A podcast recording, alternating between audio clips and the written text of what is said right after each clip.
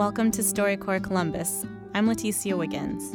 StoryCorps is a national nonprofit that collects and preserves stories from across the country in a mobile recording studio. StoryCorps Columbus brings you interviews from Central Ohioans who shared their stories during StoryCorps' recent visit to our city. Today, a story about escaping from Columbus and returning for love. Steve Henry was finishing out the ninth grade when his family decided to move from sunny California back to Ohio. He wasn't going to let over 2,000 miles keep him from the friends he'd made. Steve sat down with his daughter Katie to talk about his adventures on the road and what made him stay in Columbus in the StoryCorps booth this past summer. Grandma always says you didn't want to move back to oh, Ohio. I hated it. We were taking a family trip somewhere. All the kids were in the car. They broke the news to us that we were moving back to Columbus. And I remember crying and my dad getting mad. Oh.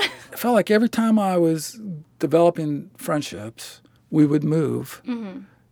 And I think I was at that age there, right? Ninth grade. Where I was, you know, getting to know guys and we were getting older and we were doing stuff. Yeah, like and- forming friendships. Right, right. And then I moved again, and it was hard. Talk about culture shock after three years of California. Yes. Not, Did- not really school. Right. Now it felt like military school compared to. Weren't you riding your bike the wrong or something happened with the bike? I rode my bike to school the first day and went the wrong way down a one-way street, which you know. yeah. And Like, yeah, no big the cop, deal. cop wrote me a ticket the very first day. I was Welcome back. yeah, welcome to Columbus. So Oh my goodness. that was irritating. So when you hitchhiked back, it was because you missed California? Yeah. So, all right. So I went to tenth grade. Yeah. Here in, back in Columbus here, mm-hmm.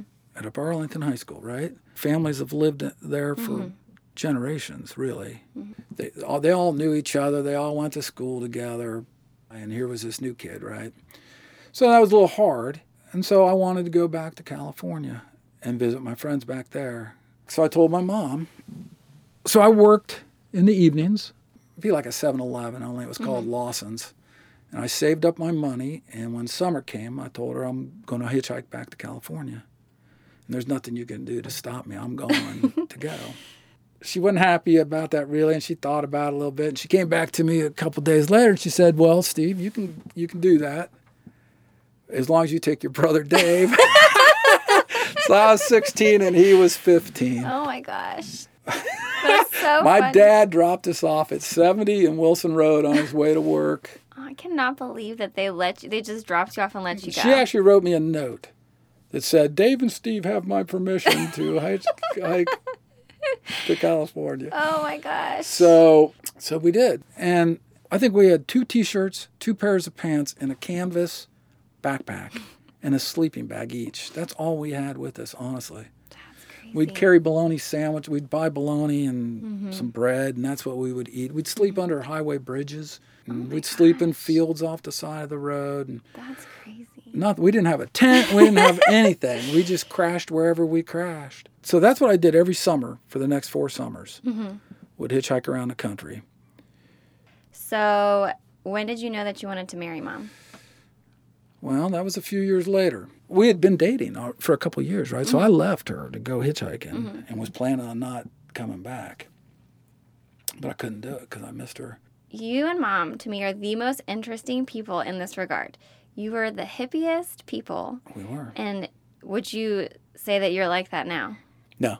No. So how would you describe yourself now? But I don't know anybody that's like that now. Yeah. You know, the Grateful Dead kind of maintained that mm-hmm. ethos a little bit, but they could because they had money. They mm-hmm. could play their music, and, and mm-hmm. but the rest of us grew up and had kids and had to have jobs and it Regular beats, it, beats it out of you. Yeah, it does. So your life probably didn't end up how you thought it would, but are you happy with how it's ended up? Yeah, because for me, the most significant thing in my life is my kids